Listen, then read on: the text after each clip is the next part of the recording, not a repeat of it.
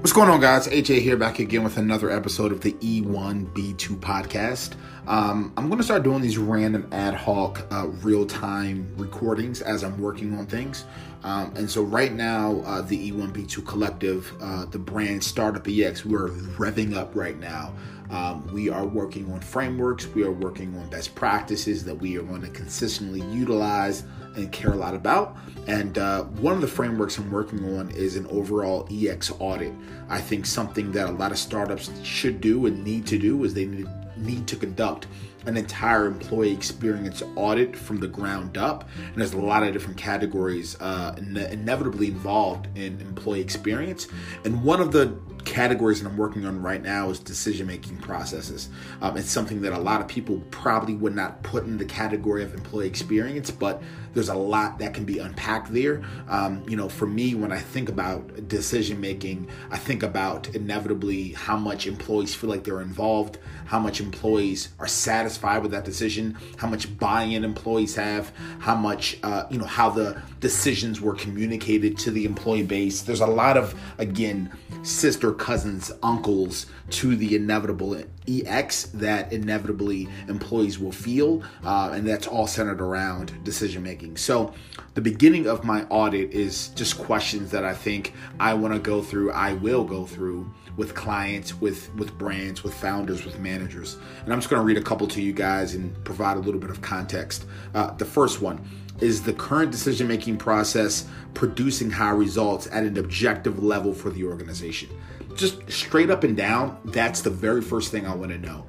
Let's go with business first, right? I typically don't do that. I always go E1, B2, but I just like to gauge if right now the decisions that the organization are making is it actually reaping the rewards of what they're looking for out of out of life in business right? Are you selling more product? Are you making more things? Are you guys producing more financially? Are you you know more productive? Are, are the decisions that you're making right now the process producing high results for the organization? Yes or no right? The second question i'm going to then ask is is uh, the the current processes that you have in place do they create um, and make inclusive are they are they based around inclusive best practices for the employees? So I got to work on that question. But essentially, what I'm asking is, you know, the, the decision making framework that you have in place, is it creating an atmosphere? Are there processes connected to creating an atmosphere where an employee definitely feels like it's inclusive, right? They have a say, they have a fight in the game there. They their point of view or two or three or five are actually vetted and thought through. Do they feel inclusive? Um, and that can be done through and, and and again, let me let me preface this with everything I'm saying. This this should be a combination of getting the contextual viewpoint of a manager getting a poll answer from the staff, you know, conducting uh, focus groups and getting contextual kind of data through conversations and looking at body language and, and hearing reactions and stories and context. So there's a mixture of different types of ways that we're going to collect the data for these questions. Um, another question Does the organization pull and find silver linings in all ideas and create standard times that is known? By the employees for them to be able to provide feedback and drive how those silver linings are going to make an indent, an impact within the overall organization. So I know that was a mouthful, so let me break it down. Um, I just genuinely believe that every single leader in an organization should be pulling silver linings every single employee, good, bad, or indifferent, they all have some sort of variation of a good idea, and there's silver linings that you can pull. And so I think there's a way to go about those silver linings that I'll talk about another time.